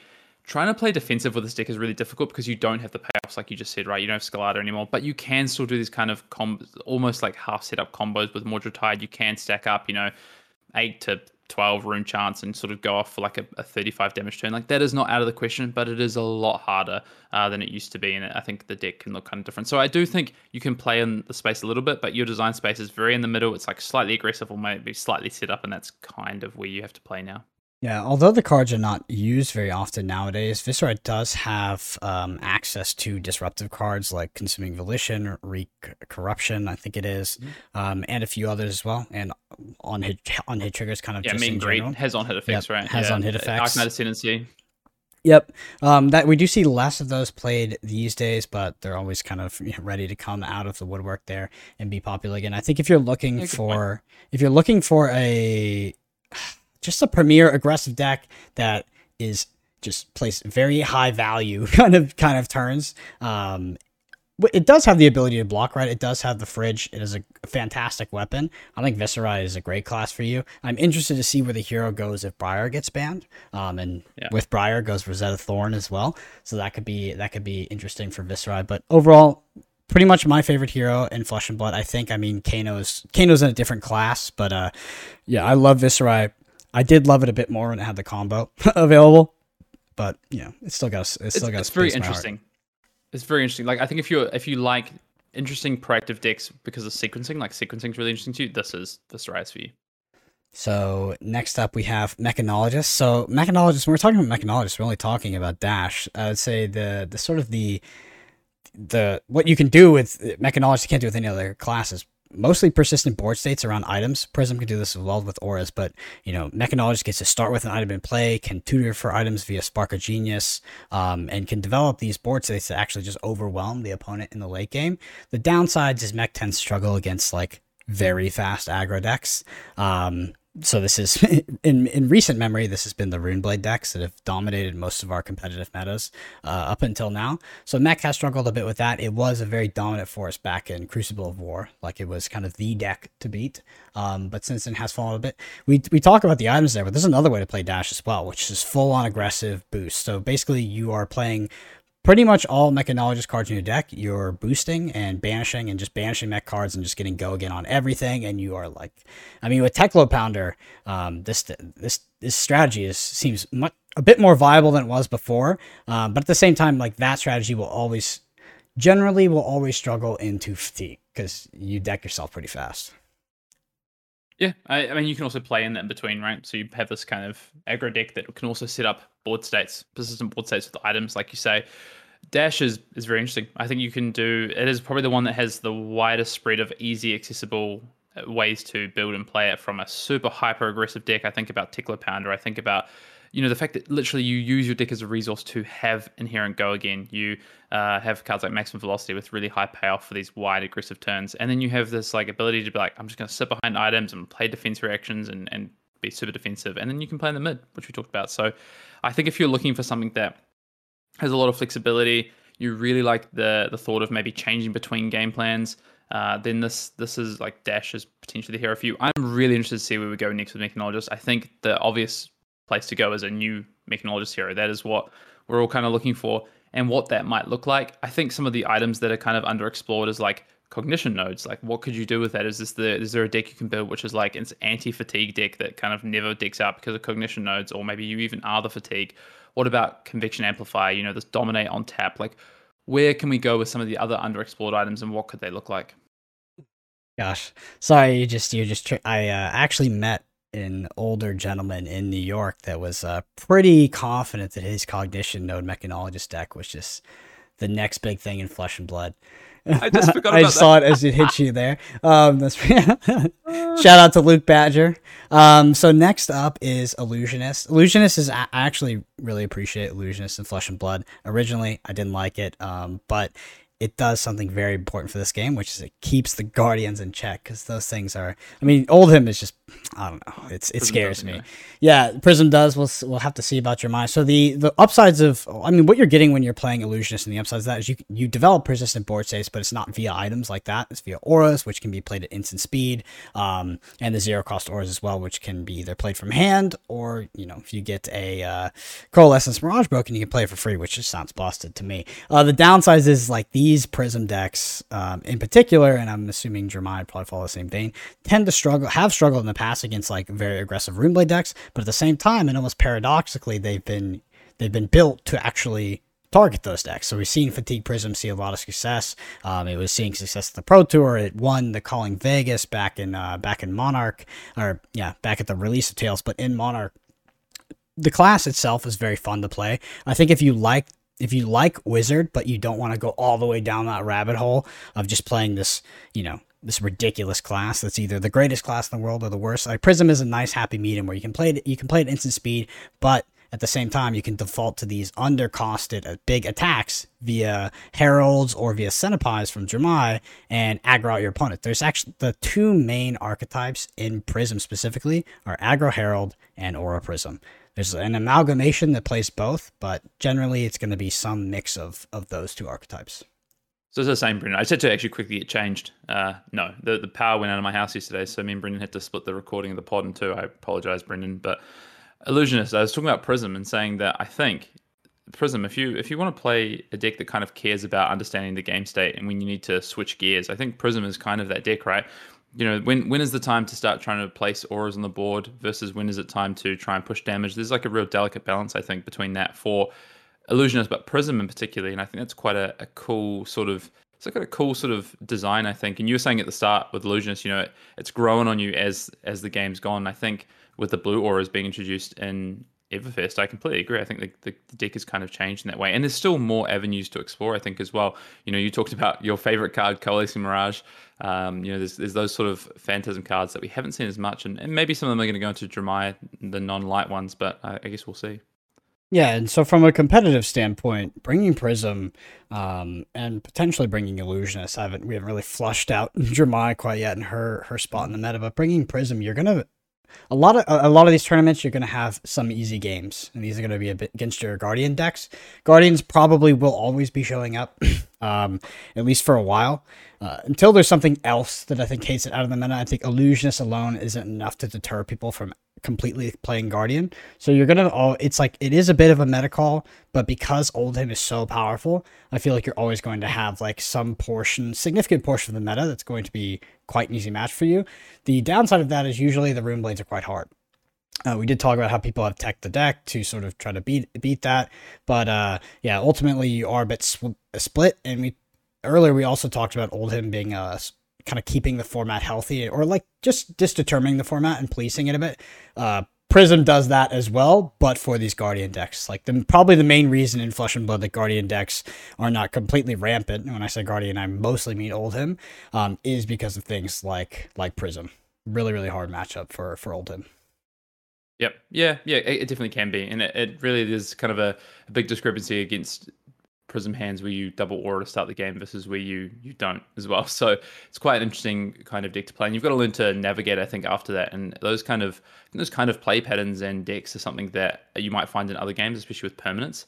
And the cool thing, well, the interesting thing at least about Flesh and Blood is those permanents, they can be hit fairly easily. So you have to try and understand when is the right time to, bookend those. When is it the right time to try and push some tempo using your life to then try and assert some table presence so that you can then kind of use that for the rest of the game. Mm-hmm. And yeah, to close out here, I just want to re-mention that it is likely that Prism will Living Legend shortly after Pro Tour 2, just from this Road to National season, and maybe it'll get a good placing in the Pro Tour. Likely will Living Legend soon. At least to win the Pro Tour. Yeah. Well, no, it's not actually, I'm actually not sure. Are you sure winning it has to win the Pro Tour with its accumulation? No, but accumulation via Road to Nationals as well. Oh, so I mean, no. I'm saying if it wants to get points at the Pro Tour, a good placing needs to win at the Pro Tour to get Living Legend points. But to be honest, based on the first 2 weeks of Road to Nationals, Prism might not Living Legend this season, which is pretty interesting. So it's going to be very close, I think. Yes, I don't think that Prism will win the Pro Tour. I think that it. Well, most likely, if it Living Legends, it will get that via Road to Nationals, and then Living Legend on the next banner restricted announcement. It's coming, no matter what, because Prism does have such a powerful strategy that Nanax is just bound to put up results when it lands in the right metas. Even if it's like a local meta, it's like a sub meta of whatever the entire world's playing. I think that Prism is pretty much destined to get there pretty soon. So let's go ahead and move on to Jermai Hayden. So Jermai is the new Illusionist out of the Draconic Illusionist out of Uprising. Sort of about utilizing dragons to assemble a team full of allies and overwhelm your opponent.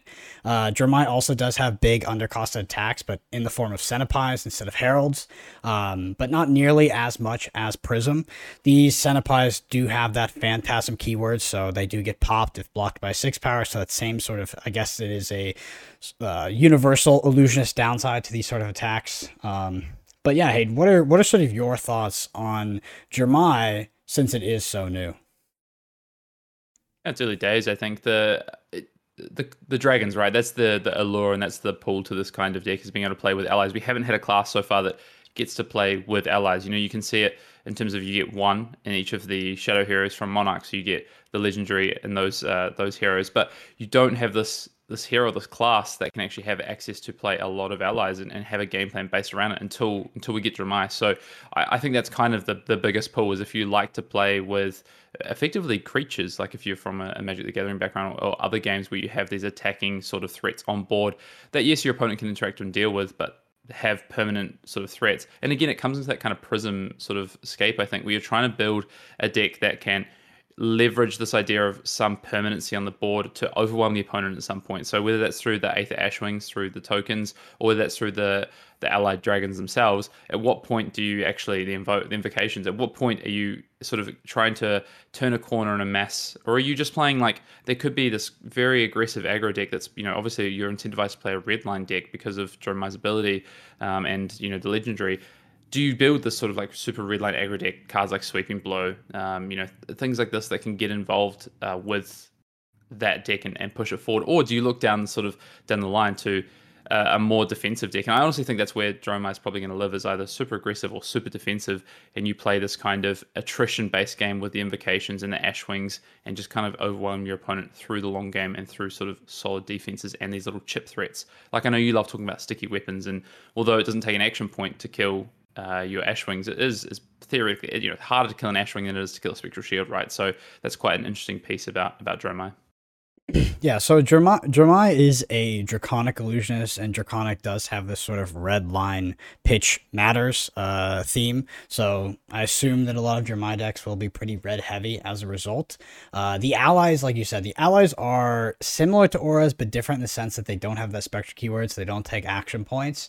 But instead they have life totals, which also means that your opponent can utilize them for on-hit triggers. So things like, I can't remember if Mask of Momentum has hit a player, but just on-hit triggers. No, it's on-hit. Yeah, so anything that's on hit like that, they can't actually trigger that off your allies, so it is a potential downside. It does look like it has a natural weakness to things like Ninja. So yeah, theoretically bad versus Ninja and things that have on hit triggers, but I think versus Guardian, while you don't have this you aren't putting down auras that are taking that Guardian's action point. I think if you're landing 2 dragons a turn, you're still going to be putting the Guardian in that same sort of tough scenario where it is very unlikely they can clear more than 1 dragon per turn, to be honest, but definitely almost never more than 2 because they lack those go again attacks. So it ends up kind of tempoing them in a similar way to the auras, maybe not as powerful, but I think if you're landing 2 dragons a turn, which is probably easier to do, potentially easier to do than landing 2 auras a turn, you're actually going to be putting them in that same spot where they just get tempoed out and they can't clear the board state. I think the dragons are easier to clear than auras, right? Which is one thing to keep in mind. The thing that attracts me the most to Jermai and to Guardian is Ashwings. It's really difficult for them to clear multiple Ashwings because you have to have a single source of an attack. So, when you've got Kadachis and all these kind of go-wide threats coming in at you, yeah, Ashwings are a lot less effective. But when your opponent maybe has 2 big attacks a turn, 1 big attack a turn, Ashwings have a lot of value. And if they're using a full card to pop one of those Ashwings, you're in a good spot. I think you can play this kind of mid-rangey, grindy game with Ashwings into Guardian and actually potentially fatigue them even. So it's quite an interesting dynamic. For sure. So speaking of Ninja, let's go ahead and head on to Ninja. So Ninja's been with us since Welcome to Wraith via Katsu. There was kind of a dichotomy in alpha between Warrior players and Ninja players.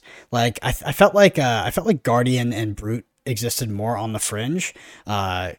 Brute obviously being much more so than Guardian, but it was really there was mid-range Ninja players and these like mid-range Warrior players. So Katsu back then was a very, very good deck. We did ultimately see Katsu take down the first Construct tournament, but it was a bit of a different version than everybody was used to. It was actually a control version of Katsu that utilized Drone of Brutality and a defense reaction called Flick Flack. Katsu is kind of, if you look at the design of Katsu, it is sort of the idyllic aggro deck, right? It has on-hit triggers, it can tutor, it has combo lines, and it's super aggressive. But because of the defense reaction Flick Flack and Kadachi's being so good against, old school fatigue strategies, that Katsu deck was actually able to morph into a control deck because Flick Flack was able to give the deck so much value via blocking, and the Guardian deck could not deal with the Kadachi's over a long period of time. And ultimately, Drone of Brutality was also a busted card. But that's a story for another day. People at home playing the drinking game are thinking, it's been a few episodes since Brendan's talked about drone ninja control, so good to hear it back again on the show. I think for me the ninja class, and it's particularly Katsu, I think if you are looking for a hero that can kind of potentially do it all, you can flex your deck really easily, you just talked about control variants, mid-range variants we're seeing with Flick Flack as well, plus hyper aggressive mask orientated decks, combo decks with the Lord of Wind line, with the leg tap line, these are the sorts of this is the class really you should be looking at, but particularly Katsu I think can kind of do all those things. Will Fly just be a pure aggro deck? It looks that way. Is Katsu best as an aggro deck? Yeah, probably, because of the combo lines that you do have and the efficiency. The thing I enjoy the most about playing a deck like Katsu is the kind of decisions you have to make about the threat density in your deck, and when you go for your big turns, how you try and set up these combat chains with the combo cards is really interesting to me, and I think that's probably what people will enjoy about Katsu. And I think there's still more to be seen with Katsu. Shuko coming into the format as the new legendary from Uprising is super interesting for a Katsu deck. There's a lot of avenues you can go down. I think it brings back cards like Salt the Wound as opportunities, and playing a lot more low to the ground aggressive than maybe we'd seen previously, and trying to leverage that Shuko over the course of a game, especially where an opponent's forced to defend out. It changes breakpoints for Mask, which is huge. So Katsu becomes pretty interesting when you look at its key equipment of Mask Momentum. There are arguments to maybe sometimes play different headpiece, but Mask Momentum, ultimately, it does change a lot of the gameplay dynamic, both on your end to try to get that trigger, but your opponents win, and how they block. Well, if they block, maybe your second attack to try to, not have to block your third attack. It's a really tough equation for the opponent to try and solve. Also, it's important to mention that Katsu's hero ability is pretty unique. So if you hit, you're able to pitch a zero. Well, not pitch, because that's not the word for it in Flesh and Blood. But this card is zero cost, and actually go and search for a card that has combo on it. So it's inherently reducing the variance that you need in order to complete an entire combo line, and your opponent, when you're presenting them with just regular damage, has to be okay, does he have the next card of this combo line already, or is he going to go search it? So it's definitely tough on the opponent's side to play against the Katsu. So far, competitively, Katsu has struggled since probably around Crucible of War.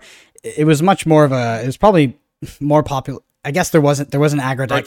Season 1, probably. Yeah, there was an aggro deck back then that didn't see as much play as it probably should have. So we saw a bit of control still stick around, but ultimately fade away towards these Dash decks that would outvalue it after Drone of Brutality was banned. But it has struggled since then, just because it hasn't been the premier aggro deck, and we've existed in a lot of metas where you're either on the ultra defensive side or you're playing the best aggro deck, right? And anything that's an aggressive deck, but is somehow below the power level of whatever that premier aggro deck is, it's just like, why are you even playing the deck? So Katsu has sort of faded a bit since then.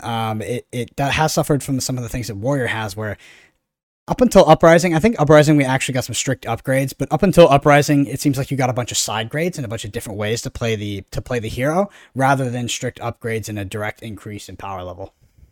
Yeah, there's a lot of things to explore with Katsu. You know, there's Flutter Force lines, there's Pouncing Link sort of builds that people haven't even really sort of dug into. So I think there's something differently there. But you talk about Premier Aggro Decks, the format. What about Fire?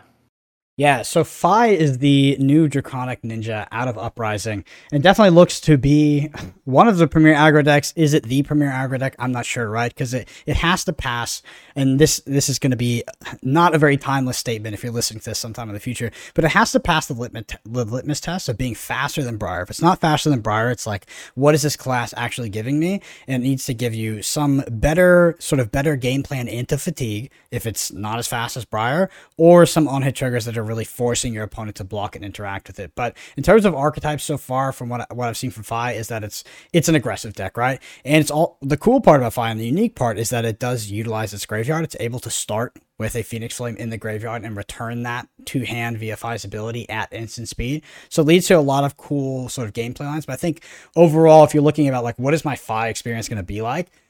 Long combat chains and sort of big damage, and I'm pretty sure this is correct, but in the more competitive versions of Fire that I've seen, not a lot of hit triggers, right? More just raw damage.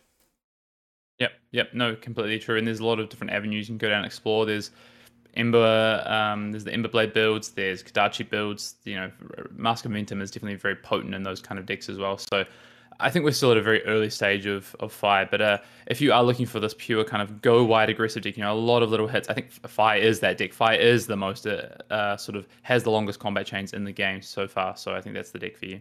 Mm-hmm.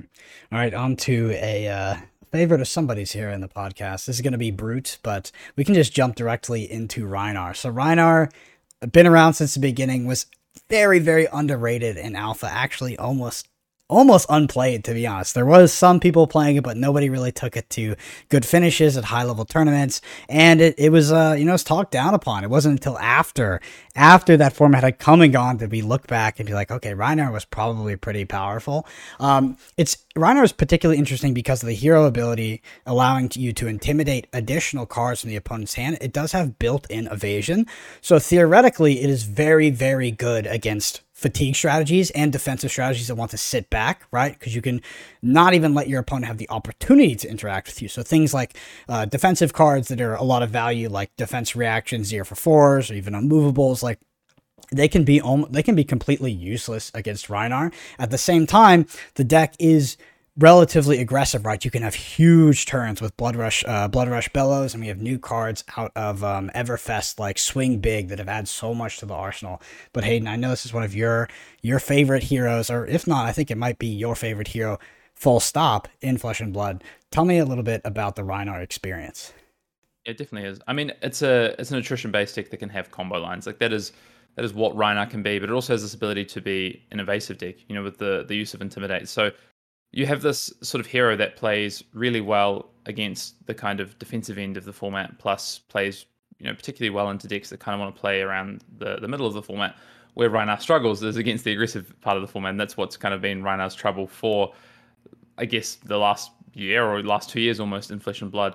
But it is probably, honestly, Rhinar is probably one of the most unique heroes in this game. The Intimidate mechanic is so unique to interact with what an opponent is doing on defense, or changing the ability for them to make decisions is not something that, you know, heroes really do. You could say like Ice React out of Oldhim is kind of the one that can kind of do something similar, but Rhinar can, you know, take away an opponent's whole turn of defensive sort of ability but they get those cards back. So it is something to really understand about how you want to use these hero abilities. I think where we go with like Rhinar next is like Rhinar is always going to be, always have the potential to be a meta player because of the hero mechanic and because of cards like Blood Rush Bellows and Alpha Rampage to be able to disrupt these super defensive decks. So, you know, if we see a rebalancing of a format where we go from super aggressive decks to, you know, I guess this idea of defensive decks that can kind of take advantage or control decks, whatever you want to call them, then Rhinar can, I think, really find a spot in the meta. And also it can attack a deck that generally wants to prey on those kind of decks like an Oldhim, Prism. You know, it can also do well into Prism. So I think Rhinar is potentially an interesting spot for this meta. It just depends how aggressive we are. You know, we're looking at sort of a pretty belittled meta right now. So going forward, where will Rhinar find its spot? But you do, if you do want to play Brute and you are interested in these kind of these big 6 attack mechanics, there is another hero you can play, although I would say it's very different to Rhinar. Yeah. I would, in my opinion, I see Rhinar as the quintessential mid-range deck with Flesh and Blood. And I think Dash maybe competes with it a little bit as well, but Rhinar for me defines kind of mid-range in this game. Competitively, like Hayden said, Rhinar has struggled a bit since Crucible of War in these hyper-aggressive formats dominated by Runeblades. It's just not really where the deck flourishes, which is unfortunate because I think the deck would be very good against a lot of the other decks that are brought to sort of disrupt that meta, whether it's Oldhim decks or Prism decks. Rhinar does fit in very well. If we see all of the Runeblades sort of turbo living legend themselves out of the games, I think that Rhinar could be a pretty good pick. And it could even be a good pick in Uprising. It is a meta call deck, I think, to an extent. So if the right meta sort of formulates, Rhinar is an option. So onto our next Brute, which is this is also sort of a, I don't know. This is a deck that some people love and they stick to, and it's sort of their identity, and that's Levia. So this is the shadow Brute out of Monarch, and I put it's like Rhinar, but it's worse. Just kidding. Doesn't have that intimidate mechanic. Instead, it does utilize the graveyard and the banish zone via blood debt. It's Hayden, you talked to me a little bit more about Levia, because back in Monarch, I remember you were thinking about bringing this, I think, to a major calling because of its ability to maybe go fast against some of the Runeblade decks, but ultimately ended up on Chain. I mean, if you're looking at Levia, the good thing about Levia and what it kind of does is it has this ability to, I guess, trade up on cards, right? So you get to use your graveyard in the banish zone for recycling cards. So you have this kind of Chain-esque ability to loop cards, you know, play extra cards from hand. But actually, even more so, you can actually loop cards, right? But also your cards just have great return rates. So where decks are attacking into you and you can defend with, you know, a couple of cards, you can play really well off 2 to 3 cards. You know, you're looking at 1 for 6s, you're looking at 3 for 9, you know, you're looking at really big damage thresholds with Levia, plus this ability to play Carrion Husk, which is, to be honest, just one of the best equipment in the game. So I think that's the kind of the draw of Levia. The reason that I thought it was good in previous formats is for these reasons, you know, where we had aggressive to mid-range based formats. I think Levia traditionally, I think, and people might have different opinions, but my view of Levia is that it's struggled more into control decks. But I do think that one interesting thing about Levia is you can kind of build it in so many different ways. You can literally play a Levia deck that's just a Rhinar deck reskinned as well. You know, you don't have to play this kind of graveyard, banish zone based sort of thing with Levia. So you have a lot of different avenues to attack the format and kind of build your deck. And I think just Levia being a talented Brute gives you more options to do that. You have just generally more access to cards, which is super cool. So I think if you're a Brute player, you have like so many different types of decks you can play between Rhinar and Levia, which is really interesting. And Levia in particular kind of, I think, accentuates that even more. So that's why I think we see such like a passionate following for Levia, because there's so many different things you can do with that hero. So I'm not surprised that we can see that sort of continue to grow, the sort of Levia mains. Yeah, so from a competitive standpoint, I would say that Levia struggles against most decks, but it's more powerful than people assume, and it can really put out a lot of raw damage. Just struggling a bit for on-hit effects and forcing the opponent to interact.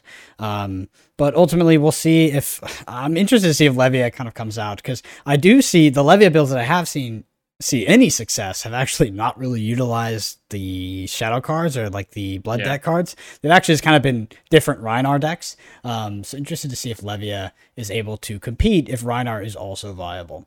So on to, I think this is our last class in Flesh and Blood, and that's Wizard. And we can't talk about Wizard without talking about my favorite hero, which is Kano. And it's not even particularly close, to be honest.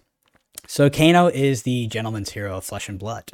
It is usually a tempo deck, but as recently we saw, it's also a combo deck now with the introduction of Aether Wildfire. Kano plays Flesh and Blood on a completely different axis than any other hero class experience possible in Flesh and Blood. You can get sort of versions of that via Illusionist and probably through Icelander now as well. But Kano is, it's weird, right? It's different. It only utilizes arcane damage. You can play it into speed. Its hero ability effectively says pay 3, draw a card. Not exactly that, but it's a version of it. And it can combo, right? Like it can combo and do 50 damage, 100 damage on one turn. And that's not even unusual, particularly if your opponents don't have Arcane Barrier. Hitting 100 damage turn, if you went and played 20 games, I wouldn't even think it's that unreasonable. You would hit that once in 20 games. Like it's reasonably possible to do that with this card called Aether Wildfire. In terms of playing the deck, it's quite challenging, to be honest. Like this is one of those decks where you're going to start playing it and you're going to be like, this is the biggest pile of unusable, unplayable garbage I've ever seen in my life. And there is a journey of enlightenment that you will have to go on before you see the light on Kano and see the potential power level. Everybody can pick up Kano for the first time, go on that struggle, and then get a few of those games, right? Get a few of those ones where you just burn your opponent out, you draw the right cards, and you're like, oh, okay, I see this. I see the potential. But there is a very, very low variance way of playing Kano and consistent way of playing that deck that takes a lot of practice, but I think that is the most rewarding play experience that you can go on in Flesh and Blood is starting on Wizard, and particularly Kano, losing a lot and then finally turning the corner and sort of gaining some agency and some control in some of these games. Hayden also played Kano at the Pro Tour. What are your thoughts on this particular hero in Flesh and Blood? It's probably perceived as like the big brain hero, right? There's a lot of thinking to be done. There's a lot of understanding. I mean, it is and there isn't. I agree with you to like a lot of those points, right? About just kind of what the deck's trying to do and how you need to learn the play lines. But honestly, I think once you learn those things, like the deck does become really, firstly, really fun to play, playing Kano decks, but also just really interesting. You find new lines all the time, which is really cool, I think, because of this ability. You've got there's so many, I guess, branches you can go off in any four-card hand because you've got access to the top of your deck. You've got, and what could that card be? You know, so immediately you open up sort of these just crazy amount of possibilities that lines of play that Kano could have in any particular turn. Yeah, so like you said, Kano's often touted as the hardest hero to play in Flesh and Blood from an intellectual capacity perspective, I guess. The decision trees get out of hand very quickly because you have the ability to utilize the top of your deck and unknown information. But the upside is that Kano usually has a way to win.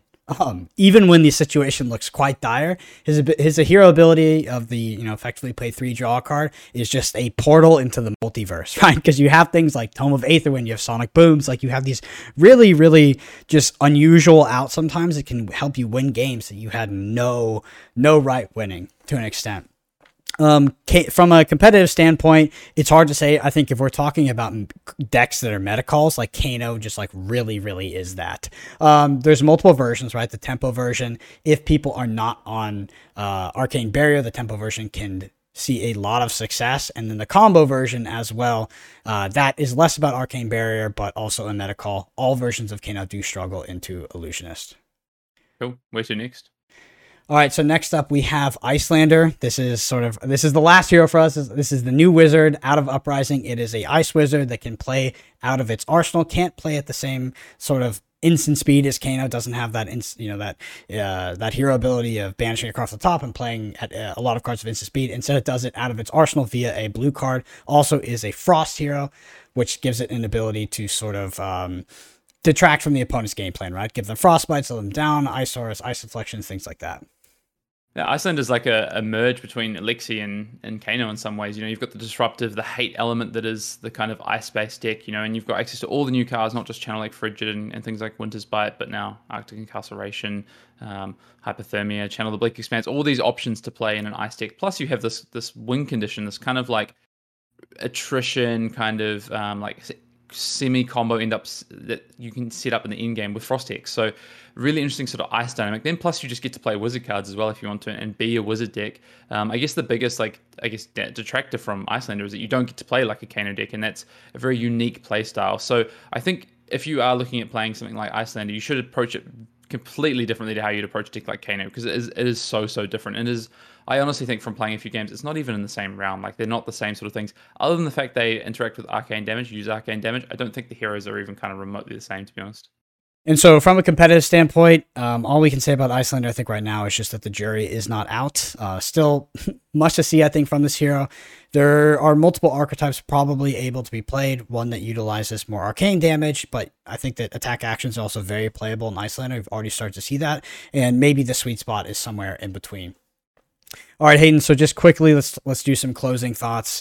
So picking your hero in Flesh and Blood, just to circle back from to the very beginning, is just really determining how you want to spend your time, choosing your sort of experience in this game. I think that getting a good idea of what the other heroes offer in terms of play style and even competitive viability is important before you potentially maybe invest in some of those cards or put in a lot of time to something maybe you don't like. But my recommendation, and I know this is circling back to the first question of should you play multiple heroes in Flesh and Blood, I think you should try a lot. I think you should try a lot of heroes, figure out what you like and what works for you, and then go with whatever experiences you find the most enjoyable. I think Limited is a great place to learn sort of the mechanics of the heroes and how they work and the play patterns, and if you like that kind of style. That's why I think Limited is such an important aspect of Flesh and Blood and a great place to start. And then, yeah, I mean, it kind of depends what you want to get out of it. If you're looking to be more competitive, but you still want to play in that sort of one hero space, then, you know, look to the heroes that have consistently sort of put up results, and maybe the classes where you can invest into and play those. So, you know, is Illusionist maybe that, you know, Runeblade, like Guardian, like those are the kind of ones that come to mind immediately in terms of looking for trying to play on that aspect, or just whatever you enjoy, you know. And like Brendan says, I do agree, try and play a few things, maybe play a main hero, but then have a couple of others up your sleeve. Awesome. Well, we hope you enjoyed that. On to this week's Google review. But before I get into it, Hayden, why don't you tell people, if people want to get their review featured on Arsenal Pass, how do they do it? And I'm actually going to interrupt you before you do that, because I have something that came to me. Hayden can't see this because he can't see my camera, but a few more of these came in. They're very limited edition. I don't even think Hayden has a few of them. These are the Arsenal Pass life pads. You might have seen us playing with them in person. I'm going to give one of these out to whoever has the funniest and most creative review for next week. There's not a lot of these. No other person outside of me and Hayden actually owns one of these right now. So if you want one of these and you think you can make me and Hayden laugh, next week's review. Anyway, Hayden, tell them how they can get their review featured. Yeah, you get your review into ratethispodcast.com/Arsenal Pass, and it'll let you just hit your preferred platform, wherever you like to listen. Leave us a review. It does help us immensely, so we thank you in advance. It just gets us out to more listeners. And with that, Brendan, on to you. Awesome. So our review this week is from STY. This is a hard one to say. S_TBYNUM2. 5 stars. It says, great fab podcast, my favorite one that I listen to, a really versatile podcast that provides an overview of the current environment, commentary on some of the top decks and approaches, some discussion of key points and strategies, and questions and answers from listeners. It is accessible to players of all levels, includes surface level conversations, understandable for new players, as well as some good points and observations useful for the most experienced players as well. This podcast provides a great weekly update that is essential and useful for those of us in isolated areas to provide us with more exposure to the wider community, mixes in some great humor as well as banter between Brendan and Hayden, and draws you into the conversation and makes you feel like you're a part of the team. Thank you so much for that 5-star review. And hopefully, I'm really excited. When usually we put up these prizes, people come up with some really creative ones, like the second most popular man on Twitter. But hey, why don't you sign us off this week? We've got a Fab Fitness call on the Patreon Discord to get to. Yeah, I mean, I have a favorite review which we haven't read yet, so I need to get that on the one of the pods. It's my favorite by a mile. It made me laugh hysterically. So that's gonna be coming in the next few weeks. But yeah, do get reviews in if you want them. That's a very nice review, actually. I was waiting for the punchline. That's gonna be it for this week. If you are not already checking out our content that we're putting up on YouTube, please go and do so. We've just put up a Viserai deck tech from Road to Nationals season. Deck guide is up on Patreon as well. We're also on Twitter. Me and Brendan is at Brendan APG. I'm at Fian_Dale. Come and interact with us on the Flesh and Blood community Twitter. It's kind of blowing up with the Fab Fitness Challenge, plus just, you know, Road to National season. Lots of stuff, lots of discourse happening there. So you can find us there. And a big thank you to all of our patrons for all that you enable us to do. Until next week, Brendan. We'll see you next time. Yeah, everyone.